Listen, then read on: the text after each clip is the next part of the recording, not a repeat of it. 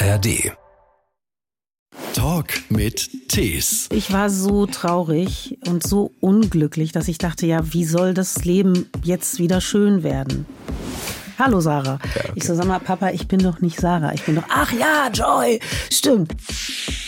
I wake the sun up every morning, you know. Ich bin doch die ultimative Ultra-Frühaufsteherin. Also ich bin doch vor der Sonne. wach. Auch im echten Leben. Im echten Leben.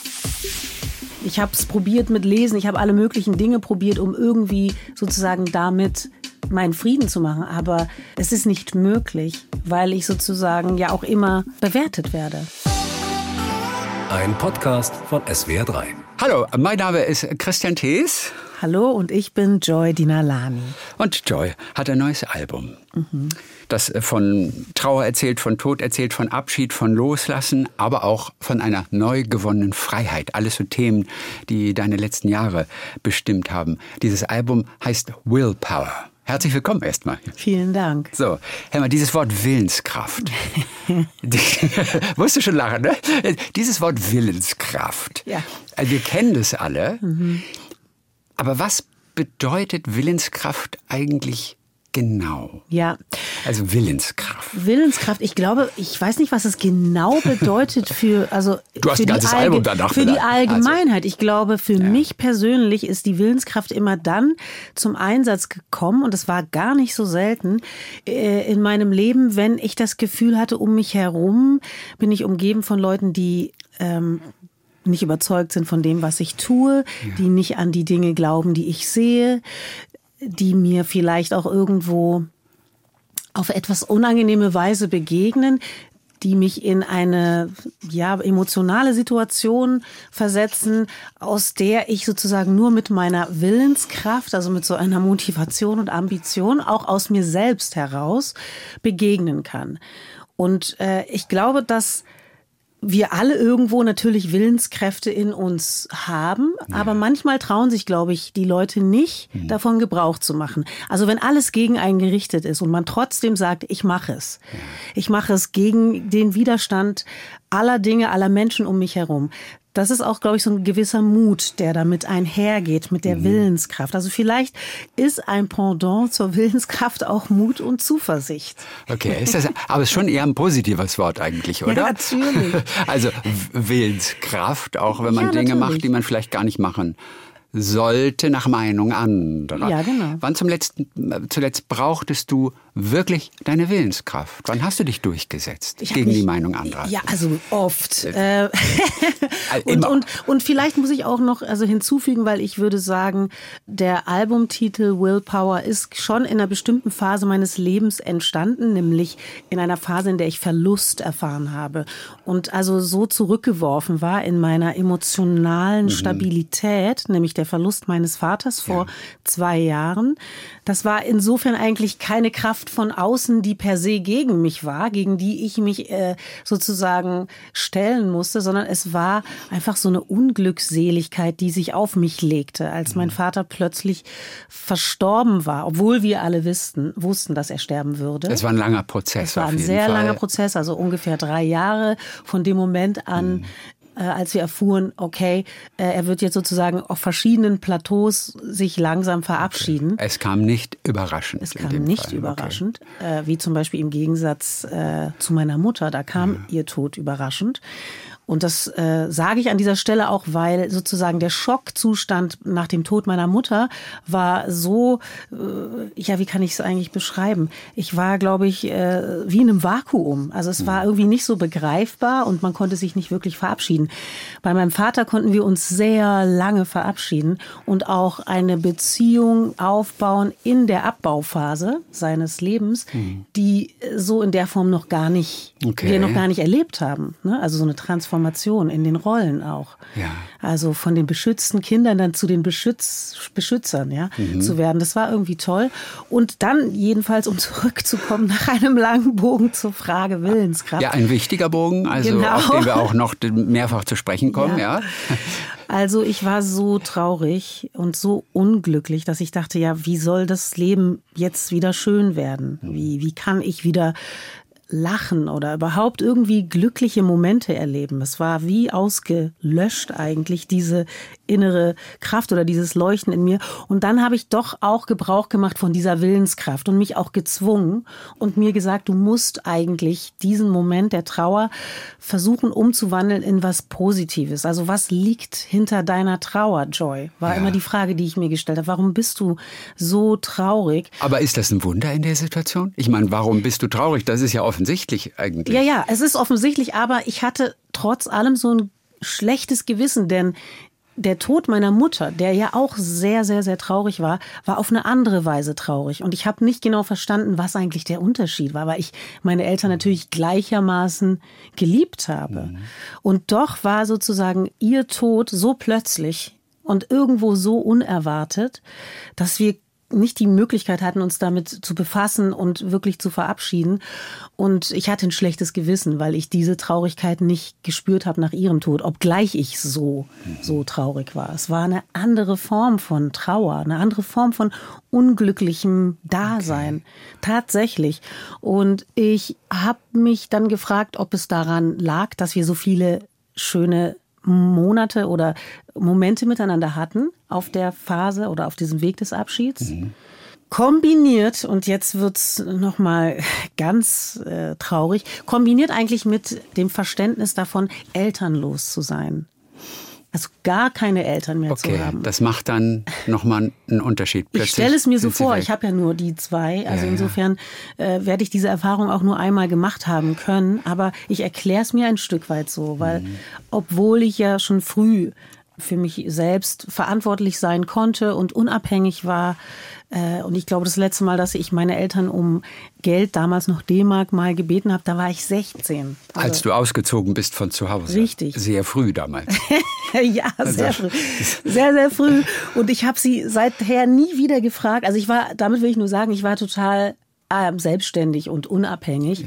im weitesten Sinne zumindest. Und ja, also vielleicht äh, war trotzdem sozusagen diese, diese Vorstellung davon, dass sie da sind, wenn man sie braucht dass das irgendwie was ist, was, was macht, wenn dann die Eltern beide nicht mehr da sind. Dass man dann so das Gefühl hat von, man ist ganz allein. Ja. Ganz allein. Und, und da ist der Ehepartner und Geschwister auch was anderes. Es ist was anderes. Die ja viel präsenter eigentlich noch Natürlich. sind im aktuellen Leben. Ja, ja.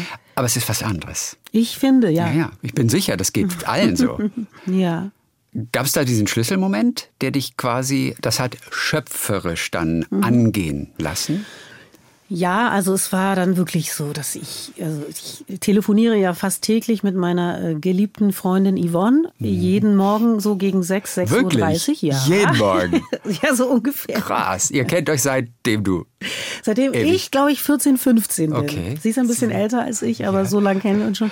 Und ähm, ja, und die hat mich ja auch so nie erlebt. Und dann haben wir viel darüber gesprochen, irgendwie mhm. über, über diese Trauer. Und irgendwann hat es mir dann auch gereicht. Irgendwann habe ich gedacht, das kann so nicht weitergehen und habe mich eben dazu gezwungen, hinter die Trauer zu schauen und dachte, das Beste für mich war immer, über das Texten zu verstehen, mhm. was der Status quo ist. Egal, ob es mich selbst betrifft oder eine Situation, die ich beobachte, etwas Gesellschaftliches.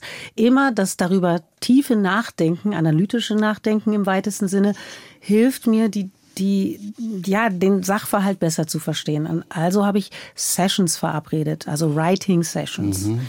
Ähm, Wo habt ihr die abgehalten? In Berlin, mhm. äh, ähm, zu Hause bei, bei uns oder äh, zur anderen Hälfte bei einem Freund, der in Berlin lebt. Ja. Und das war das war auch der erste, also der erste Song, den ich geschrieben habe für das Album Willpower, war der Song, der Happy heißt. Mhm. Und Happy ist der Song, der sich mit dem Tod meines Vaters befasst. Ja. Und mit diesem ganzen chaotischen Gefühl. Erstmal ein ungewöhnlicher Titel, natürlich. Ja, ja. So happy that things got so dark. Ja. I'm happy for the loss. Mhm. Ja, ich danke quasi für diesen Verlust. Ich freue mich oder ich empfinde eine, eine gewisse Freude. In mhm. dem Fall ist natürlich eher so auch Dankbarkeit gemeint für diesen Verlust. Zeilen, die aber erstmal so aufhorchen lassen, die man nicht erwartet. Und deswegen hast du sie auch getextet. Das heißt, dankbar in dem Fall, wofür? Was heißt Danke für den Verlust? Was heißt das genau? Ja, das heißt eigentlich irgendwie die Feststellung, da. Du weißt schon, dass du dein Leben lang immer diese Zeilen erklären wirst ja, ja, müssen, das aber das in wusstest du vorher ich schon. Ich rede gerne über meinen Vater. und, und ähm, ja, es ist natürlich erstmal so, dass es eine Reibung erzeugt. Ne? Es ist ja irgendwie ein Widerspruch zu sagen, man ist äh, äh, glücklich für äh, den Verlust einer Sache, einer Person, eines Zustandes. Ähm, was ich aber damit meinte, war eigentlich die Erkenntnis, dass ich dieses Privileg hatte, dieses besondere Privileg, wie so ein Zeitfenster, das sich geöffnet hat. Als die Eröffnung da war, er ist krank und er wird abbauen und er wird sterben. Das ist eigentlich klar ausformuliert worden von den Ärzten.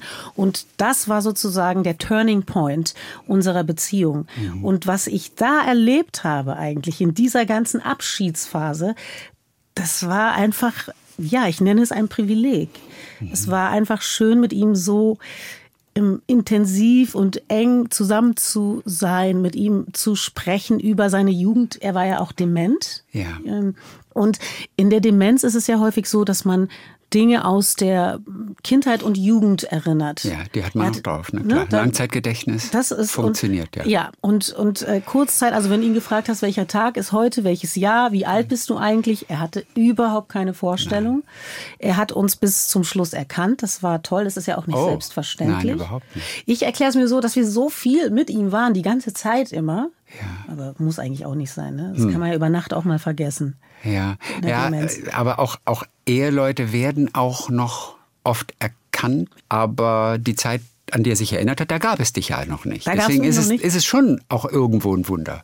Ja, es ist ein Wunder, dass er uns Kinder alle erinnert hat. Also er hat Zeit und Se Zeit seines Lebens uns immer auch mal verwechselt. Also wenn, ich habe ja zwei Schwestern ja. äh, und drei Brüder und es war wirklich immer Gang und Gäbe, dass ich zum Beispiel reinkam und er meine Schwester heißt Dorin oder die andere mhm. Sarah. Und dann hat er gesagt, hallo Sarah. Ja, okay. Ich so, sag mal, Papa, ich bin doch nicht Sarah. Ich bin doch, ach ja, Joy.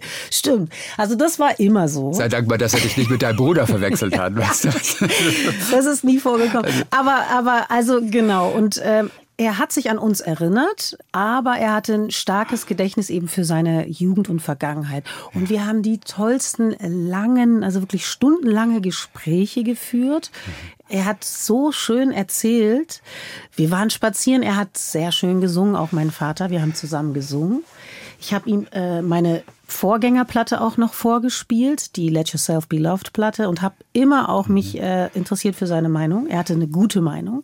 Damals, als du diese Platte rausgebracht hast, ja. das war die erste Platte einer deutschen Künstlerin beim Motown Label. Äh. Also was wirklich auch für dich was ganz Besonderes. Durch Papa hast du Motown Music kennengelernt, ja. durch den Plattenschrank vom Vater ja. damals.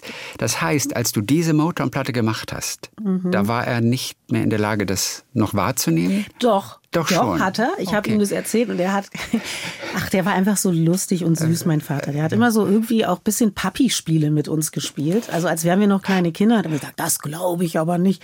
Als ich ihm das erzählt habe, das kann ja nicht sein und so. Also das hat er schon noch alles verstanden mhm. und hat dann gesagt, das ist, finde er großartig und er ist stolz auf mich und toll. Und dann haben wir, äh, obwohl Nat King Cole nicht bei Motown war, haben wir dann Nat King Cole gleich gesungen mhm. und äh, Nature Boy hat er dann äh, gesungen für mich. Also es war schon äh, eine Connection auch, die wir hatten, bis zum Schluss über Musik zu sprechen. Ja. Und ich finde, er hatte eine ausgesprochen gute Meinung und einen guten Geschmack mhm. zur Musik.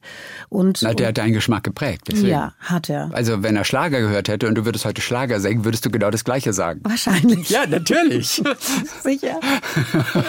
nee, also er hat schon damals Schlagermusik gemacht. So bin ich überhaupt erst reingekommen ja. in dieses Schlagerbusiness. Nur so bin ich zu meinem Duett mit Andy Borg gekommen. Ja, also, genau. Andy Borg, genau. Sehr Edinburgh. Ja. ja, aber dein Vater, was hat er beruflich nochmal gemacht? Ja, also mein Vater hat als Zahntechniker gearbeitet, war aber Zahnarzt. Ähm, okay, und warum hat er nicht als Zahnarzt gearbeitet? Kann ich erklären. Mein Vater hat in Heidelberg studiert, Zahnmedizin. Dort auch meine Mutter kennengelernt. Und dann sind sie, bevor er sein Studium beendet hat, nach Berlin gezogen, haben da geheiratet und ihre Familie gegründet. Und er hat sein Studium in Österreich beendet. Mhm. Und in Österreich war es dann so, also der, der, der, der Zahnmedizinerstatus war in Deutschland nicht anerkannt. Ah, damals ja. noch nicht. Damals noch nicht. Ja. Oder genau in der Zeit eben nicht. Ja. Also warum er das gemacht hat, ob er nicht genug nachgedacht also, hat oder ob er genau in diese Phase gerutscht ist, wo es dann nicht mehr anerkannt wurde, vermag ich nicht zu sagen. Aber er hat äh, in Deutschland nicht als Zahnarzt gearbeitet, sondern als Zahntechniker und hatte ja dann ein, eine, eine kurze ähm, Liaison nochmal mit Südafrika. Achso, ich dachte, du dachtest jetzt mit irgendeiner Frau. Nein. Und dann hatte er noch eine Liaison mit, nein, dieser Einen, mit der Chefin vom Betrieb. Und das dachte ich jetzt gerade. Ich denke, oh, jetzt wird's spannend. Ja, nein, nein. nee, er ist nochmal zurückgegangen nach Südafrika, Südafrika. tatsächlich. Ja. Als ich schwanger war mit meinem ersten Sohn, da mhm. waren meine Eltern dann getrennt. Mhm. Und da hat er dann im größten Krankenhaus Afrikas, im Baragwanat, das in Johannesburg ist, als Zahnarzt gearbeitet. Ach. Und das fand er so schrecklich, aus unterschiedlichsten Gründen. Er hat ja gar keine Berufserfahrung mehr eigentlich. Äh, einmal sowieso das. Ja. Also das stimmt. Also einmal, er hatte die Berufserfahrung nicht erstens. Aber zweitens, und ich glaube, das war für ihn eigentlich viel ja, schwieriger, die ähm, Narkosen in äh, Südafrika wurden nicht so einfach vergeben. Also oh. er hat immer wahnsinnig äh, darüber geschimpft, dass die Zahnschäden, die die Patientinnen mitgebracht haben, eigentlich total korrigierbar wären ja. und gewesen waren.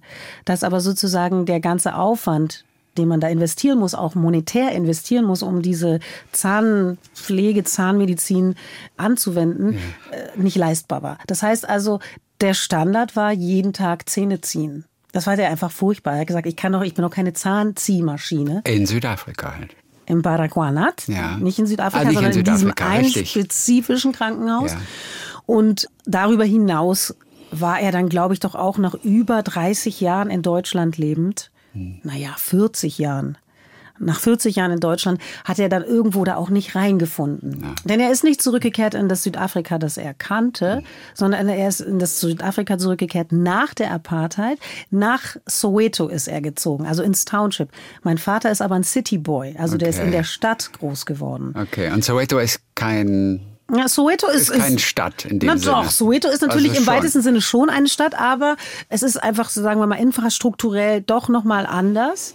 Es gibt äh, in Soweto natürlich auch alle Schichten, denn man muss sich vorstellen, in die Townships in Südafrika wurde ja die gesamte schwarze Bevölkerung gezwungen. Ja und natürlich gab es alle möglichen Schichten, Bildungsschichten, aber auch, sagen wir mal, monetär unterschiedliche Schichten. Das heißt, es gab also eigentlich alles in den Townships, ja, mhm. alle möglichen sozialen Schichten. Aber es war ihm dann, glaube ich, doch alles bisschen zu viel und er vermisste uns und kam dann zurück. Soweto war aber auch ähm, der Ort, wo er äh, überhaupt anfangs herkam, oder? Das, nein, nein, da hat er nicht seine Kindheit verbracht. Nee, mein Vater hat seine Kindheit in Johannesburg verbracht. Direkt in Johannesburg. Ja, er ist okay. aus der Stadt und als er 1960 nach Heidelberg gezogen ist, um zu studieren, gab es noch keine Verpflichtung für die schwarze Bevölkerung in Townships zu leben. Erst später gab es eine Gesetzesverabschiedung in der Apartheid, die eben verlangt hat, dass jeder schwarze Mensch im Township leben muss. Mhm. Also musste meine Familie, die in der Stadt ihr schönes Haus hatten, mussten in die Townships ziehen. Also sind sie nach Soweto gezogen, genau.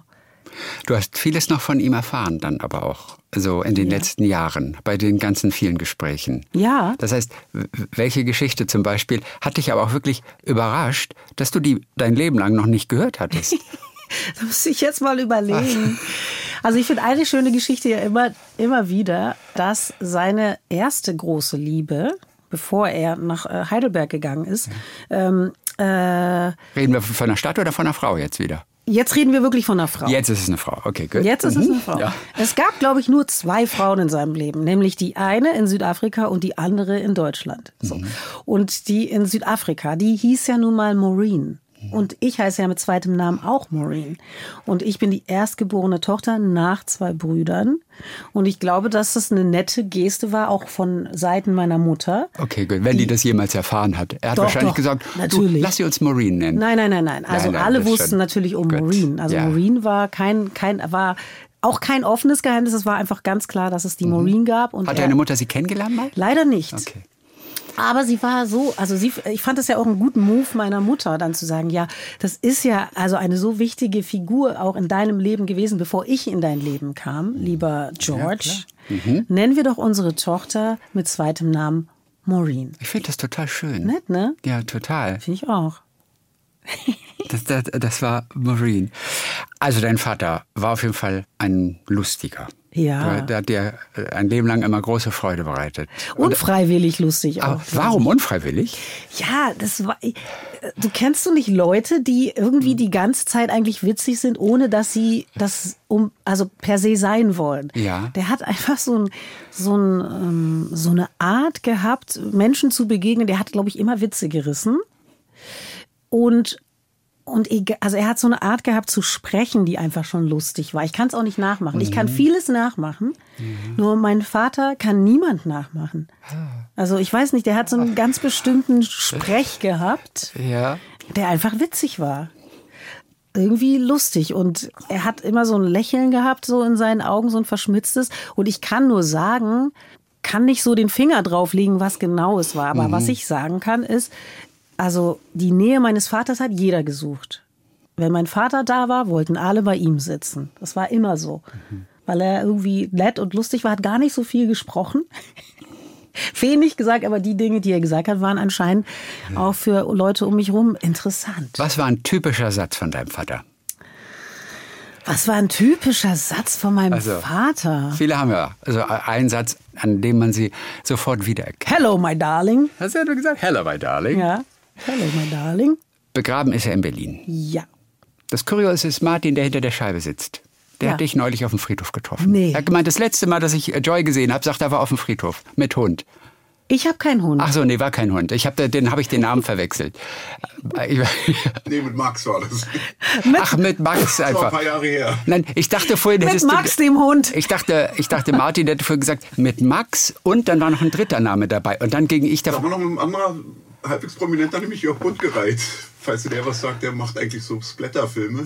Ja, Mit dem war ich da Der war zusammen? Nee. zu derselben Zeit auch noch irgendwo. Ach so. Also, und das hatte ich verwechselt und ich dachte, ihr wart zu dritt da. Aber ist das nicht kurios? Er sagte das Ja, ja. ist ja nett. Also, Aber Rio Reiser war das. Ja, Rio Reiser liegt da begraben, das stimmt.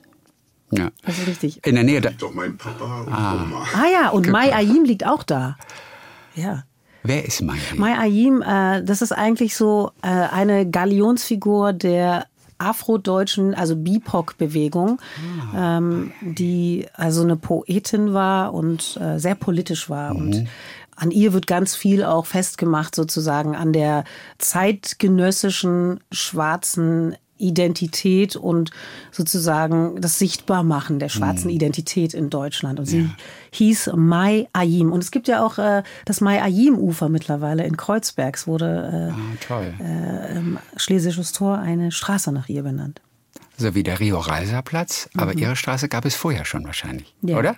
Äh, nee, Mai Ayims, äh, das Mai Ayim-Ufer ist, glaube ich, noch gar nicht so alt. Rio Reiser Platz ja, glaube ich, auch nicht. Ah ja. Ein paar Da- Jahre erst. Zwei, drei Jahre sogar, meine ich. Zwei, drei Jahre? Ja, und zwar Ja, der Rio würde ich- Reiser Platz ist doch hier beim, beim SO 36 Sag oder wie das mir, heißt. ich weiß es nicht. Nee, ich, ich war da noch nee, nicht. aber äh, da heißt es SO 38 oder Nee, 36. 36. Und da ist der Rio Reiser Ach, komm. Platz. Und ja, und den gibt es erst seit ein paar Jahren. Okay, dann ist Mai Ayim-Ufer, glaube ich, dann schon doch ein paar Jahre älter, vielleicht zehn oder so. Es gab auch mal einen Song nach ihr. Maya Him, Maya Home. Okay, Kennst der du den? war jetzt schnell. Der, hat- jetzt warst du schnell im Kopf. Weil Das ist sofort, wer Maya Hi, da denkt man sofort an diesen eigentlich coolen Song auch. Also wir haben ihn eigentlich damals auch alle sehr Ich dachte, das gelesen. hieß Malahi. Maya Hi, Maya Ho irgendwie. Maya dachte Hi, mal Maya Hi. Okay, gut. So, es hat aber, es hat aber trotzdem eine Trauerfeier gegeben für deinen Papa in Soweto, denn ich habe Teile dieser Trauerfeier in dem Video Ja. zu Happy dann auch verarbeitet, Richtig. weil noch so viele Wurzeln dort existierten oder, oder, Absolut. oder also die, die war wichtig. Also es wäre gar nicht in Frage gekommen, keine Trauerfeier da zu machen. Es wäre für mich nicht in Frage gekommen. Und erstmal, äh, also die, die Frage stand schon im Raum nach äh, dem Tod meines Vaters, wo, also wo beerdigt man ihn? Weil er hatte immer eine Sehnsucht auch nach Südafrika, natürlich verständlicherweise. Und seine Eltern und Geschwister sind dort begraben.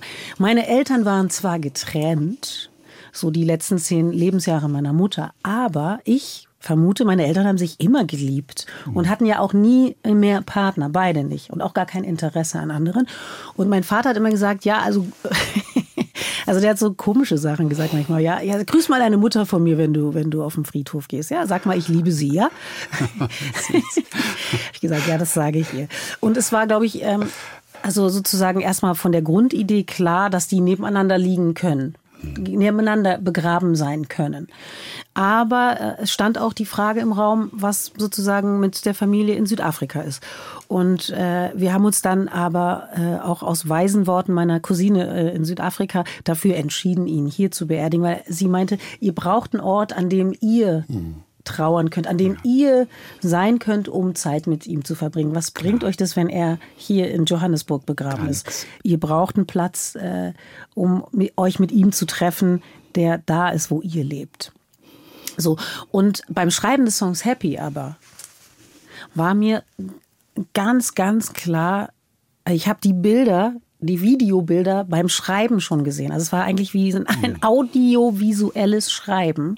Das habe ich selten, habe ich fast nie. Aber beim Schreiben des Songs Happy, der mir auch sehr viel abverlangt hat, mhm. denn ich musste ja dieses Chaos, dieses Gefühlschaos in mir irgendwo ordnen. Aber da hatte ich die Bilder zu Soweto im Kopf, wo ja ein Großteil meiner Familie heute lebt. Mhm. Und ja, und äh, dann habe ich äh, mich dazu entschieden, eben das Video dort zu drehen. Und wenn man sich das Video anschaut, dann sieht man diese ganzen Menschen im Raum. Und das ist das Haus meiner Tante Nancy mhm. in Soweto. Mhm. Dort lebt sie. Und alle in der äh, äh, Szene sind eben meine Familie aus dem Dinalani-Clan. Mhm. Ja. Und die sind alle gerne gekommen und haben eben auch gerne nach dem Videodreh im Übrigen, nachdem das Team weg war und die Kameras, haben wir uns zusammen getroffen, gemeinsam gegessen, das große Foto meines Vaters in die Mitte gestellt, auf ihn angestoßen und nochmal seiner gedacht. Okay. Wie, wie, aufwendig sind die Rituale dort? Also bei uns in Deutschland ist das ja mal alles schnell erledigt. Wie ist das in ja, das Soweto? War, das war eigentlich jetzt auch eher sozusagen nicht so, nicht so rituell im Sinne von jetzt machen wir erst dies und das und jenes, sondern es war, wir haben ein Essen gehabt, wir haben alle in einem Kreis gesessen, es wurde ein Song gesungen und dann wurde auf ihn angestoßen und dann haben wir irgendwie, ja, gemeinsam gegessen und das war wirklich tief, mhm. glaube ich nochmal. Ich hatte den Eindruck, wenn man an sowas glauben möchte, würde ich sagen, er war im Raum. Mhm. Du hast also getextet, was dir nicht leicht fiel. Mit Dancing on a Razor's Edge mhm. und Cut Myself and Made a Mess. Ja. Du hast gerade eben von der Mess quasi, hast mhm. du eben gesprochen. Gut, das Cut bezieht sich nur auf den Razor. Ja. Auf nichts anderes. Ja. Ja. Also der Song Happy, den du ja zusammen aufgenommen hast mit dem Kollegen. Ja, oh ja. Und da hätte ich nämlich gedacht, dass du den Song für dich eher alleine machst. Ja. Gibt es auch eine Version, so ist es jetzt mhm, nicht. Mhm. Aber du hast noch mit äh, Ghostface Killer, mhm.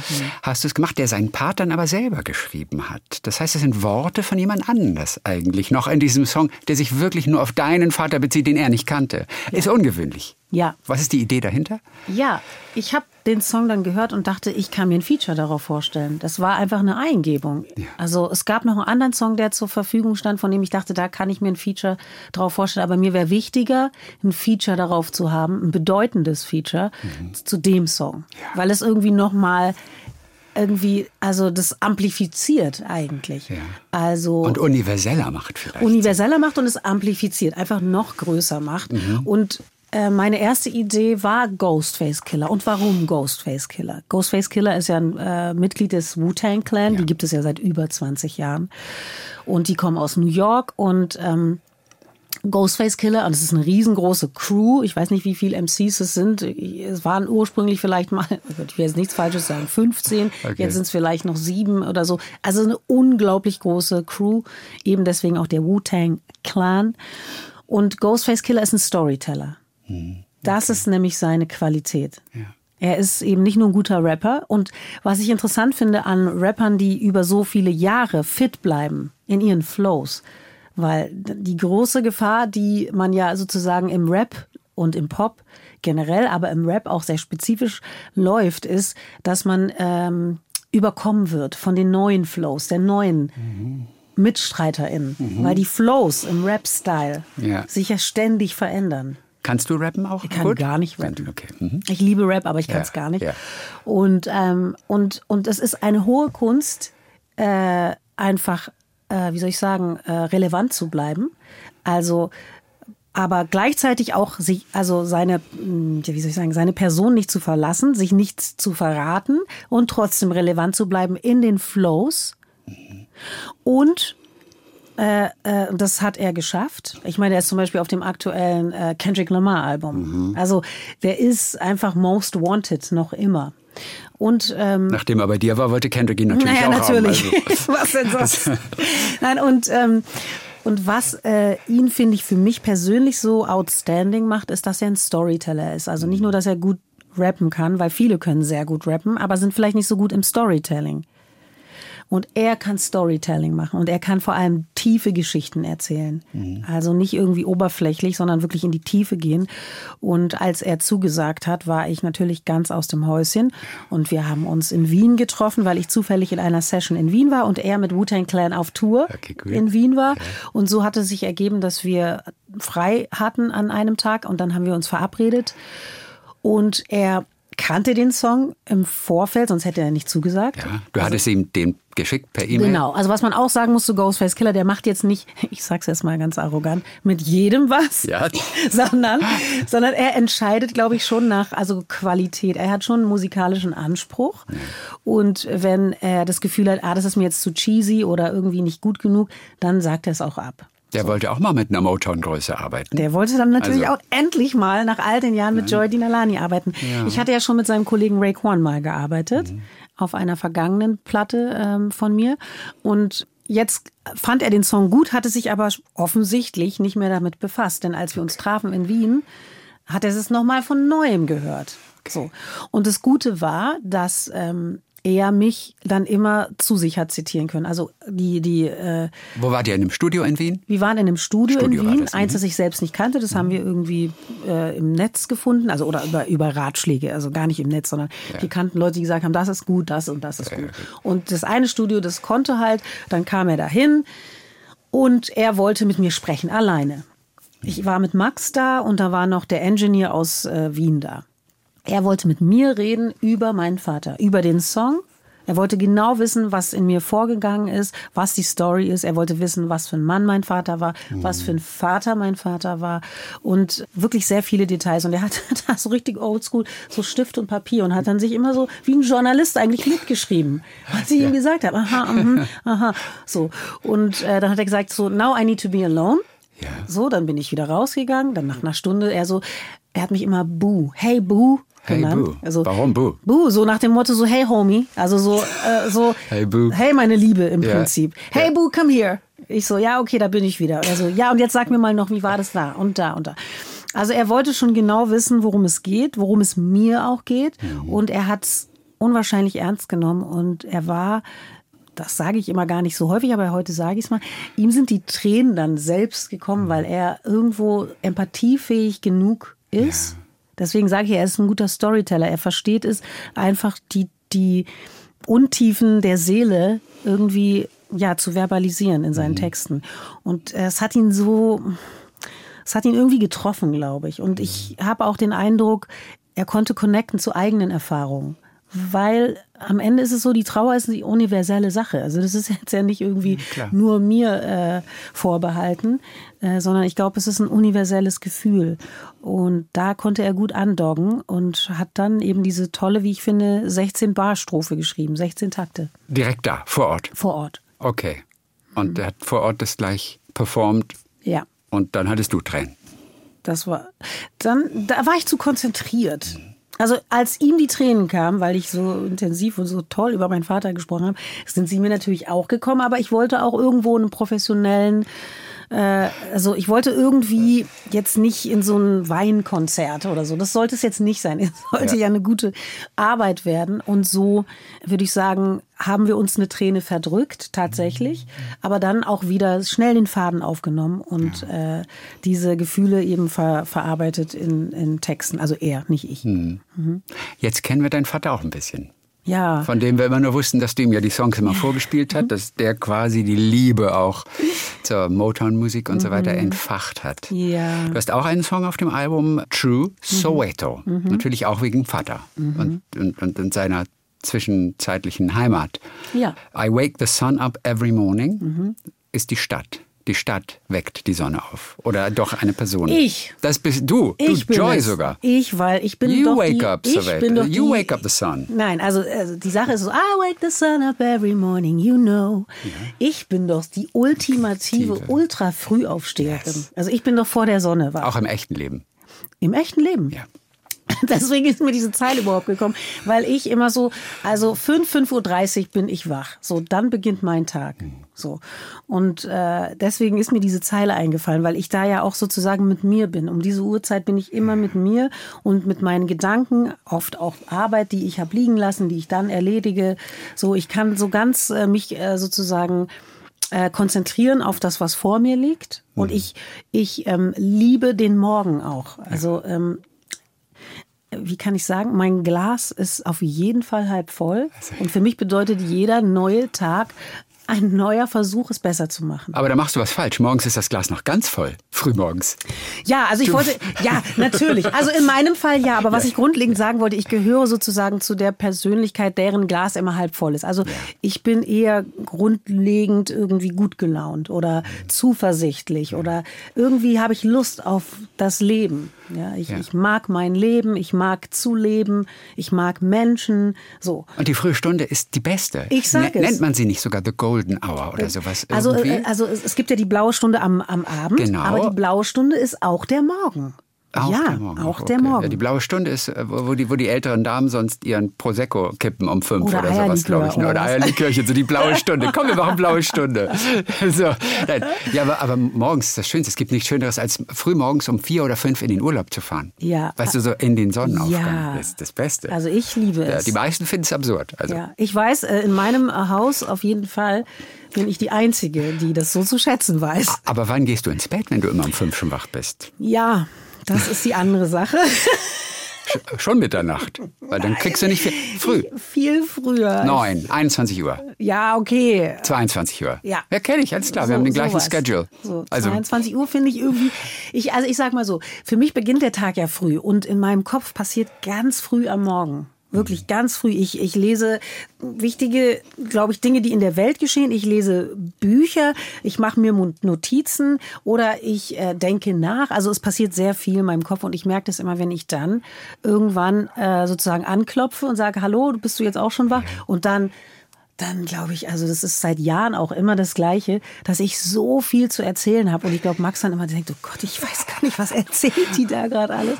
Also es ist sehr gesprächsintensiv am Morgen, aus meiner Warte auf jeden Fall. Und dann so, wenn ich ehrlich bin, so um 18 Uhr ist eigentlich schon der erste Moment, in, an dem, in dem ich denke, ah ja, okay, hab jetzt eigentlich ganz gut hab ganz Abge- gut abgeliefert abgeliefert. Was kommt denn jetzt eigentlich gehen. noch? So gefühlt. Hm, naja, also, also 20 Uhr muss ich dann schon noch irgendwie durchstehen, vielleicht noch Abendessen, Okay. aber dann äh, habe ich auch gerne meine Ruhe. deswegen wart ihr auch seit, seit zehn Jahren nicht mehr im Kino gemeinsam. Äh, das stimmt Doch, nicht ganz. Sonntagnachmittagsvorstellung. Äh, oder die Matinees. Oder sogar. Matinees. Ich Das, liebe äh, Matinees. Das finde ich auch schön. ich liebe Matinees. Und Soweto's Crawling on My Skin. Ja. Some Beauty They Can't Comprehend. ja.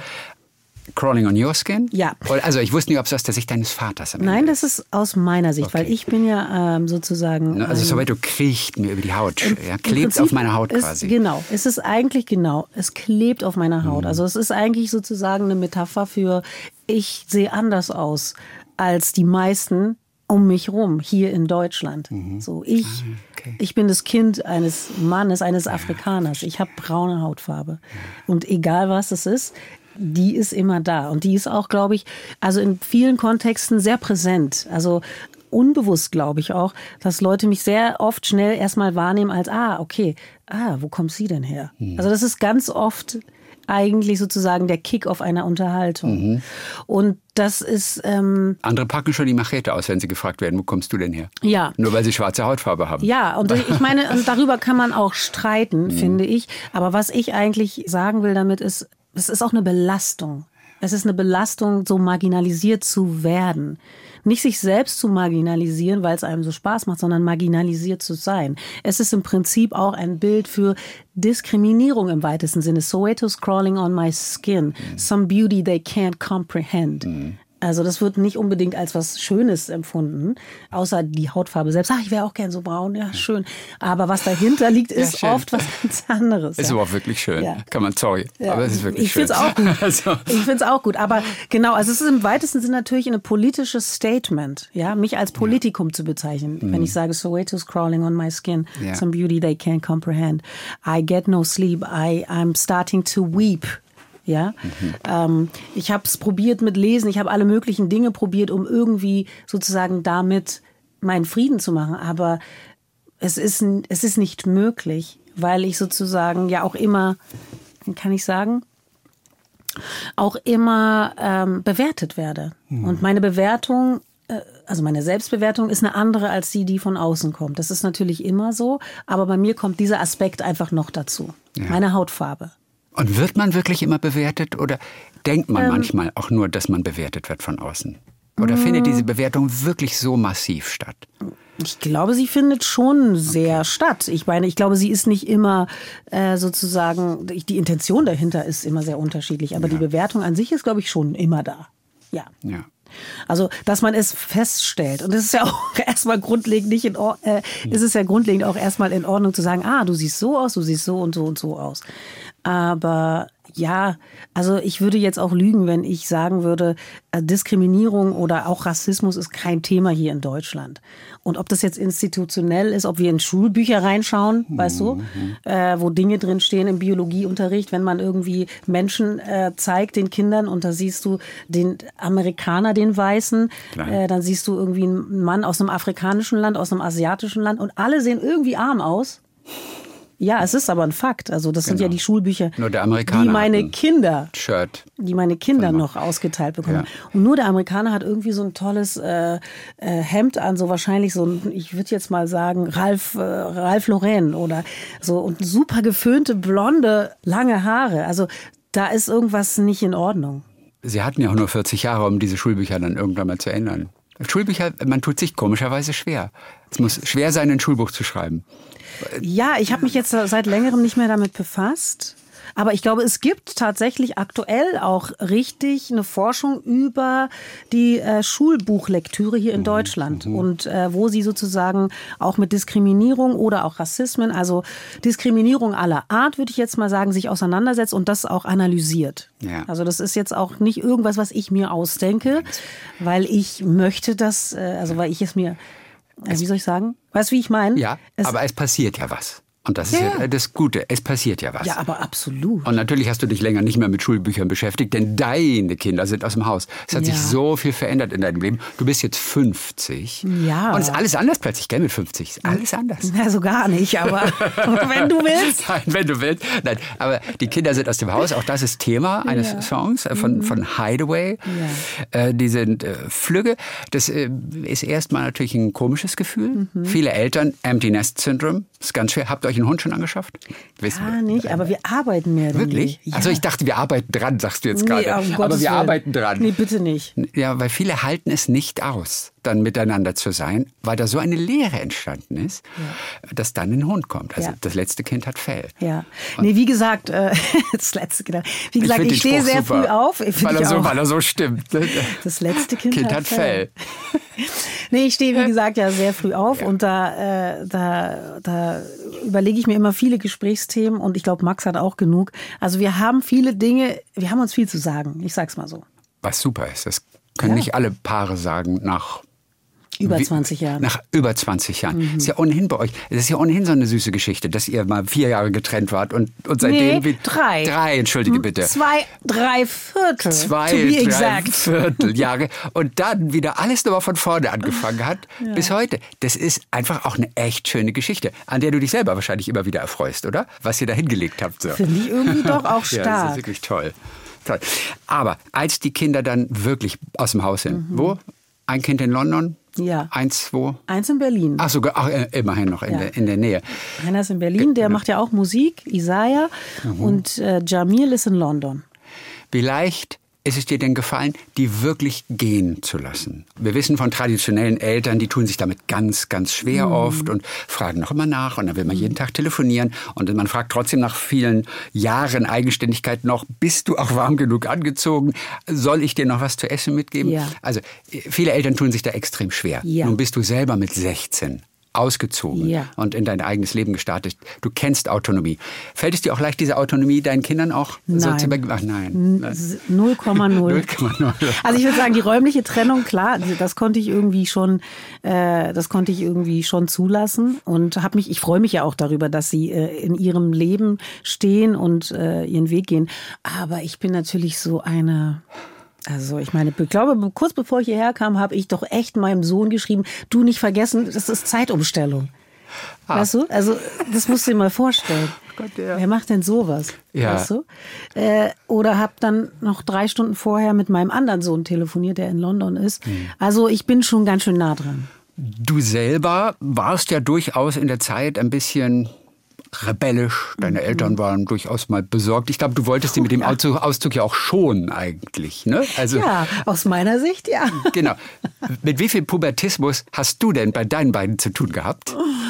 Wie dicke hast du es abgekriegt? Ja, also der Große, der war jetzt schon so, dass er sehr pubertär war.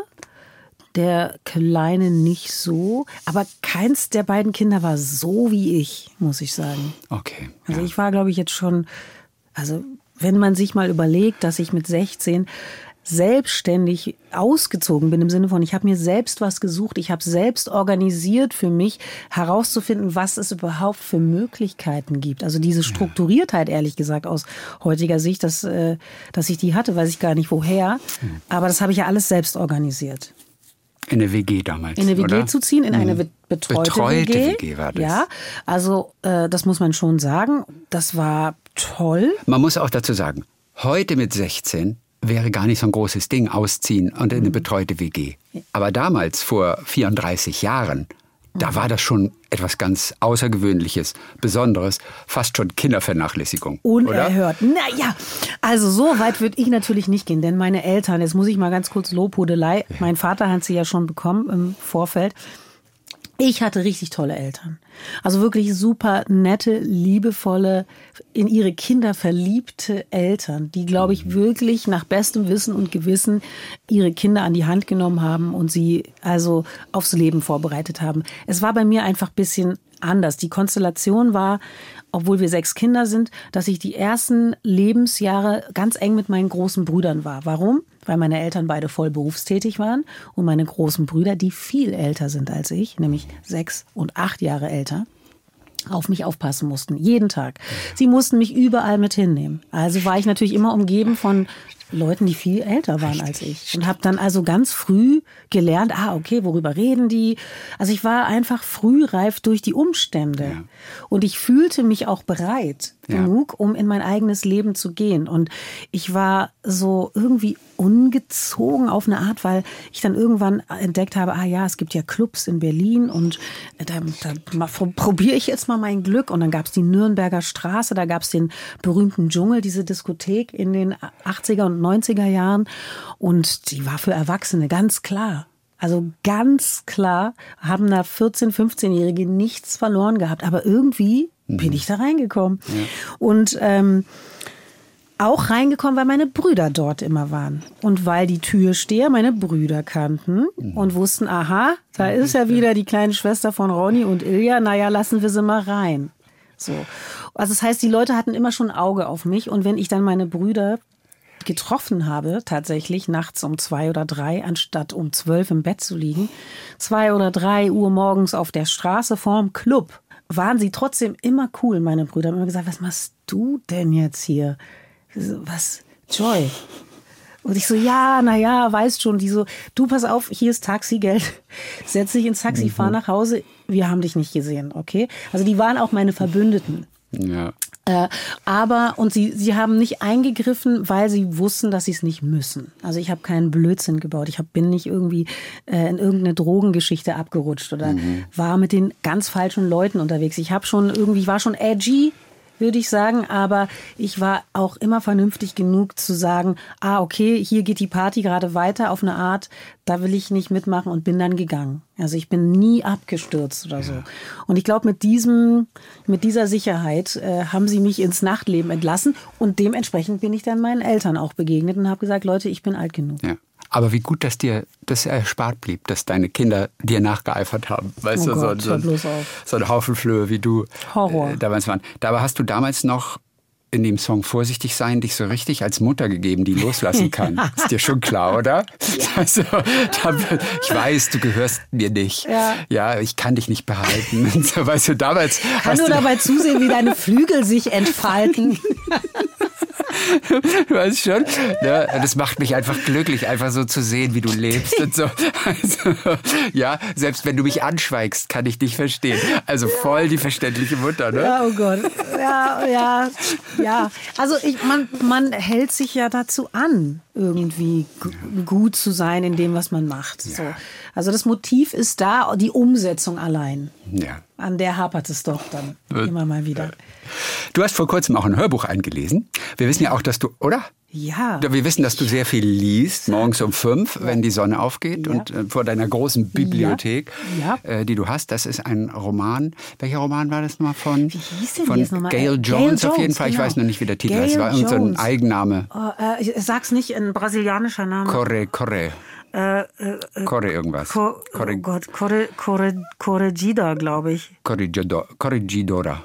Corregidora. Cor- Corregidora. Corregidora, ja, ganz genau. Gail Jones. Dass ja. du, weil du, ja, also das Buch hatte eine absolut. besondere Bedeutung für dich, dass du es lesen wolltest. Ja, also ich wurde, es wurde an mich herangetragen. Ach, also ja? die Also Idee ich habe mir das nicht außen. ausgesucht, sondern es kam von außen die Idee. Gail Jones ist eine Autorin aus äh, äh, den USA, die sehr früh in den 60er Jahren, glaube ich, hat sie diesen, oder, oder vielleicht war es auch 73, 74 hat sie den Roman geschrieben. Ich müsste jetzt vielleicht 75 hat sie diesen Roman geschrieben und war eigentlich so die neue Hoffnung, die, die neue schwarze Stimme. Toni Morrison war ja eine große Befürworterin von ihr, aber ähm, sie hat dann doch auch irgendwie, glaube ich, mental, also psychische Probleme erlitten und hat sich zurückgezogen aus dem Literaturbetrieb. Ja, ganz zurückgezogen.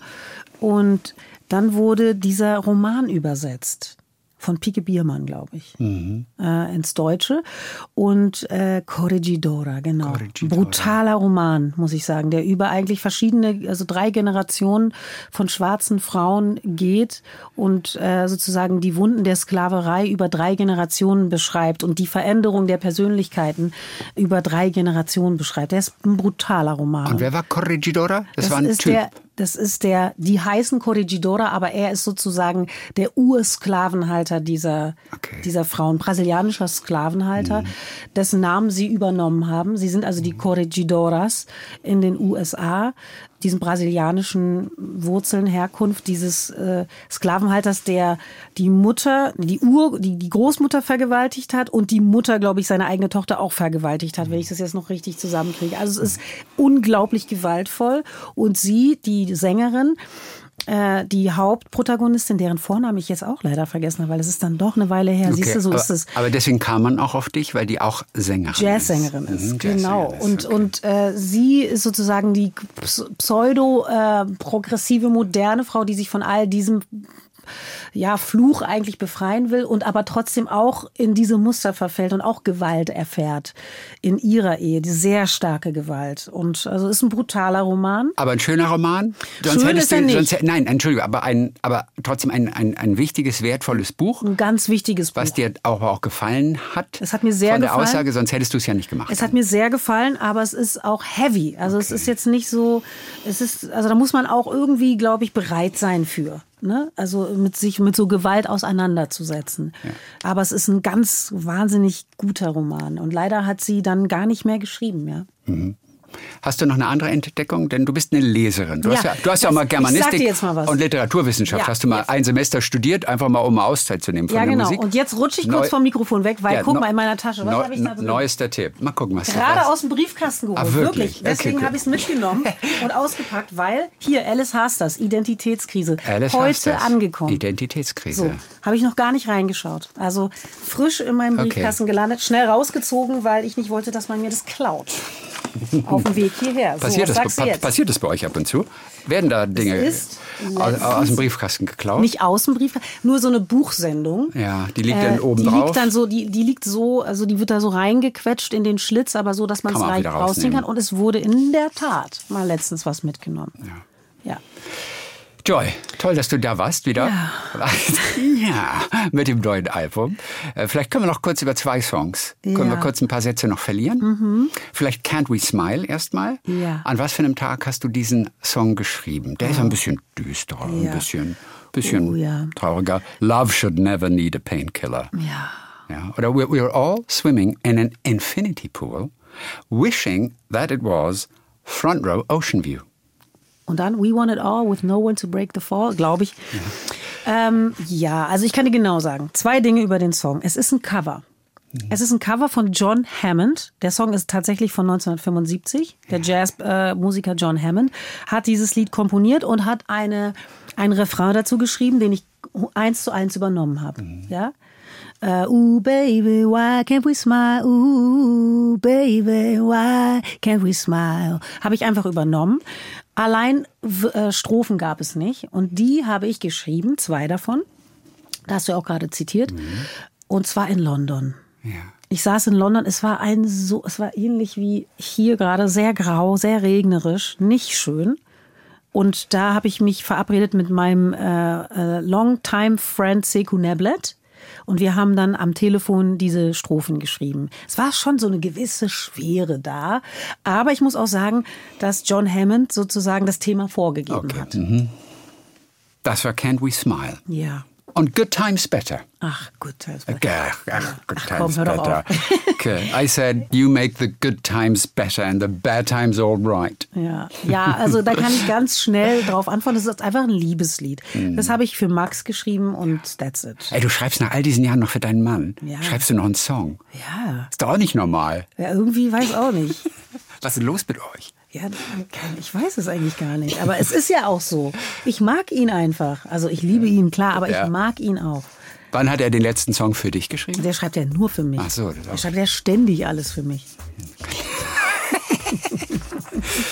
Joy Denalali. Willpower heißt das neue Album. Ganz herzlichen Dank für den Besuch. Danke für die Einladung. We had a joy. ja, We had fun. We had seasons in the sun. Ja. Oder? Das, draußen ist gerade grau. Also, we wish we, we, we had seasons in the sun. Ja. Heute nicht. Dann bis zum nächsten Mal wieder. Bis zum nächsten Mal. Talk mit Tees.